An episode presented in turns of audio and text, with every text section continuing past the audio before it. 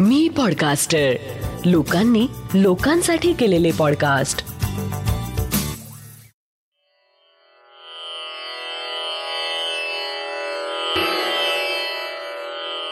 श्री गजानन महाराज की जय. श्री गजानन अनुभव ह्या पॉडकास्टचा आजचा सदतीसावा भाग आहे. गुरुपौर्णिमेच्या तुम्हा सगळ्यांना भरभरून मनापासून शुभेच्छा. आणि श्री गजानन महाराजांच्या चरणी माझा नमस्कार. मार्गदर्शक सद्गुरू. जय गजानन. मी वैशाली फाटक. सांगली माझं माहेर आणि पोफळी माझं सासर. एकोणीसशे चौऱ्याहत्तरला माझं लग्न झालं. मागील पंचेचाळीस शेहेचाळीस वर्षांपासून मी गजानन महाराजांच्या अनुसंधानात आहे. गजानन विजय ग्रंथाची आजपर्यंत एकासनी आणि वेगळ्या वेगळ्या पद्धतीने खूप पारायणं पूर्ण झालीत. चिंतन झालं.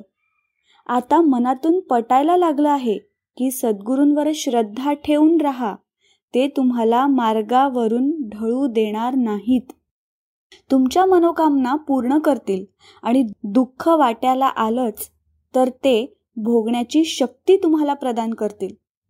अशा तीनही बाबतीतील अनुभव जीवनात माझ्या वाट्याला आलेत. जीवनात सुख दुःखाचं मिश्रण असायचंच.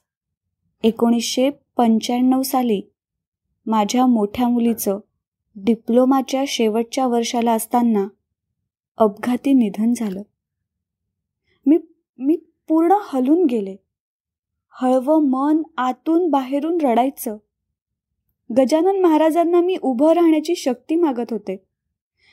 माझ्या काही मैत्रिणी मला म्हणू लागल्या अगं तू कोणाला गुरु कर मनाला आधार मिळेल. पण मला ते पटत नव्हतं. मी म्हणायची गजानन महाराज आहेत तेच माझे गुरु.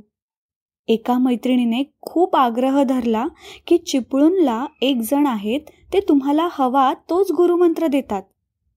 ते ऐकून मला हसायला आलं. पण सगळ्याच म्हणू लागल्या की या गुरुपौर्णिमेला तू तिथे जा. मी भांबावल्यासारखं होऊन तिला हो म्हटलं आणि साधारण एक तासाभरातच मला काहीतरी वेगळं वाटायला लागलं. एक पिवळं कापड त्यावर साधारण मुठभर लांबीची चिलीम गंधाचे ओढलेले पट्टे त्यावर हळदी कुंकवाची बोटं असं दृश्य एकसारखं नजरेसमोर यायला लागलं. मला अन्य काही दिसेना सुचेना. यात बराच वेळ गेला आणि मला पुंडलिक भोकरे आणि भागी ठाकरेणीची गोष्ट आठवली. मी लगेच महाराजांच्या फोटोसमोर हात जोडून उभी झाले. म्हटलं हा मी संकेत समजते. मी कुठेही जाणार नाही. तुम्हीच माझे गुरु. तुमचे चरण हेच श्रद्धास्थान. माझी प्रार्थना झाली आणि आणि अक्षरशः क्षणातच ते दृश्य नजरेसमोरून बाजूला झालं. आणि मी नॉर्मल झाले. सद्गुरूंनी मार्गावर सांभाळून ठेवलं. माझ्या लग्नाला जेमतेम एक महिना झाला होता. एके रात्री यांना अचानक उलट्या आणि जुलाब सुरू झाले. ते काही केल्या थांबेनात. कमालीचा अशक्तपणा येऊन यांना दवाखान्यात भरती करावं लागलं. सलाईन लावावं लागलं. डॉक्टरांना सहजी निदान होईना. डॉक्टर म्हणाले बाकी कॉम्प्लिकेशन्स झाले नाही म्हणजे मिळवलं. पाहू गॉड इज ग्रेट मग काय? माझा गॉड एकच. मी महाराजांना म्हटलं संध्याकाळपर्यंत यांना घरी येऊ देत. मी गजानन विजयची एकवीस पारायणं करीन. डॉक्टरांना निदान होऊन औषध लागू पडलं आणि ह्यांना संध्याकाळी डिस्चार्ज मिळाला. यांच्यावर आलेलं गंडांतर टळलं होतं. मी एकट्यात विचार करीत असते तेव्हा मला कधी कधी वाटतं. गजानन महाराजांच्या चरणाशी किती विविध प्रकारच्या मागण्या घेऊन भक्त येत असतात. महाराजांना सगळ्यांकडेच लक्ष द्यावं लागतं. मी एकदा महाराजांना एक विचित्र मागणी केली. कदाचित असं कोणीही मागितलं नसेल.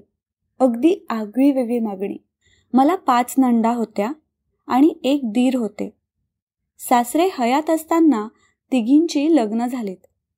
दिराचंही लग्न झालं नंतर आम्हाला दोन मुलं आणि एक मुलगी आणि दिरांना दोन मुलंच होती. असं म्हणतात की कन्यादानाचं सौभाग्य लाभावं तो एक चांगला योग समजतात. मला मनातून वाटायचं की जर दोन्ही नंदांचं एकाच दिवशी लग्न होण्याचा योग आला तर एकीचं कन्यादान दीर जावेला करता येईल. मी तशी इच्छा कुटुंबात व्यक्तही करून दाखविली. मुळात लग्न ठरणंच महत्त्वाचा टप्पा. तेच सहजासहजी शक्य नाही. त्यात एकदम दोन लग्न आणि तेही एकाच दिवशी? मला सर्वांनी वेड्यात काढलं. मी म्हणायची सहाय्य होतो जगजेठी हेतू शुद्ध असल्यावर. मग गजानन महाराजांना रोज तशी प्रार्थना करायची. म्हणायची यात माझा काही स्वार्थ नाही. मी त्यांच्यासाठी अशी इच्छा धरून आहे. महाराजांनी माझी मनोकामना पूर्ण केली. सत्तावीस जुलै एकोणीसशे सत्याऐंशी रोजी माझ्या दोन्ही नंदांची लग्न एकाच तारखेला एकाच वेळी एकाच ठिकाणी गजानन महाराजांच्या कृपेने व्यवस्थित पार पडली. आणि त्यात एकीचं कन्यादान आम्ही केलं आणि एकीचं कन्यादान दीर जावेनं केलं. आणि त्या दिवसापासून माझ्या जावेची महाराजांवर श्रद्धा दृढ झाली. माझ्या मनातील अनेक इच्छा महाराजांनी वेळोवेळी पूर्ण केल्यात. अगदी मनोवांछित अपत्य प्राप्तीपासून तर ह्यांची नोकरी परमनंट होईपर्यंत. मीही अनेक वेळा महाराजांच्या चरणी एकवीस पारायण रूपी दुर्वांची जुडी अर्पण केली. आणि हे सर्व होत असताना माझ्या नकळत महाराज माझ्या मनावर संस्कार करते झाले. कदाचित पुढे मला फार मोठ्या संकटाला सामोरं जायचं आहे म्हणून की काय दोन हजार आठच्या सुमारास एक वाक्य राहून राहून माझ्या मनात घोळायला लागलं. देवा जशी तुझी इच्छा त्यातच माझं भलं. मग हळूहळू मनातून काही मागू नये असं वाटायला लागलं. मे दोन हजार आठ मधील ती घटना. तिसरा अध्याय वाचत असताना हे गंडांतर रूपाचे मृत्यू दोन प्रकारचे भौतिक आणि दैविक साचे. हे आहेत ख्यात जगी मृत्यू जो का आध्यात्मिक तो कवणाच्याने न टळे देख. पहा अर्जुनाचा बालक कृष्णा समक्ष पडला रणी. या ओव्यांवर मन घुटमळायला लागलं. एक सारख्या त्या ओव्या डोळ्यासमोर नाचत होत्या. सत्तावीस मे दोन हजार आठ रोजी हे घरातच ब्रेन हॅमरेज होऊन जमिनीवर कोसळले. यांना दवाखान्यात आयसीयू मध्ये हलविण्यात आले पण तेथेही रक्ताची उलटी होऊन हे सगळ्याच्या पलीकडे पोचले. एकोणतीस मे रोजी यांनी जगाचा निरोप घेतला. आणि मृत्यू जो का आध्यात्मिक तो कवणाच्याने न टळे देख. या ओव्या माझ्या नजरेसमोर वारंवार का येत होत्या? याचा उलगडा झाला. महाराजांनी ते दुःख भोगण्याचे धैर्य मला प्रदान केलं होतं. चौतीस वर्षे साथ देऊन अचानक मिस्टर निघून गेल्यावर निर्माण झालेल्या परिस्थितीला तोंड देण्यासाठी आवश्यक असणारे धैर्य महाराजांनी मला देऊन आज माझ्या मनाची घडण अशी तयार केली आहे. त्यांच्यासमोर प्रार्थनेला उभी राहिले की एकच मागणं मागितलं जातं. गजानन महाराजा तुमच्या इच्छेप्रमाणे होऊ द्या. तुमची इच्छा तीच माझी इच्छा असू द्या. अर्थात आज ही इच्छा आनंददायी वाटते याचं कारण महाराजांविषयी मनात सातत्याने चालणारे चिंतन आणि त्या चिंतनाला आधार असणाऱ्या दोन गोष्टी. एक म्हणजे गजानन विजय ग्रंथाचे पारायण आणि दोन महाराजांचा मनात सतत सुरू असलेला जप. श्री गजानन जय गजानन. श्री गजानन जय गजानन.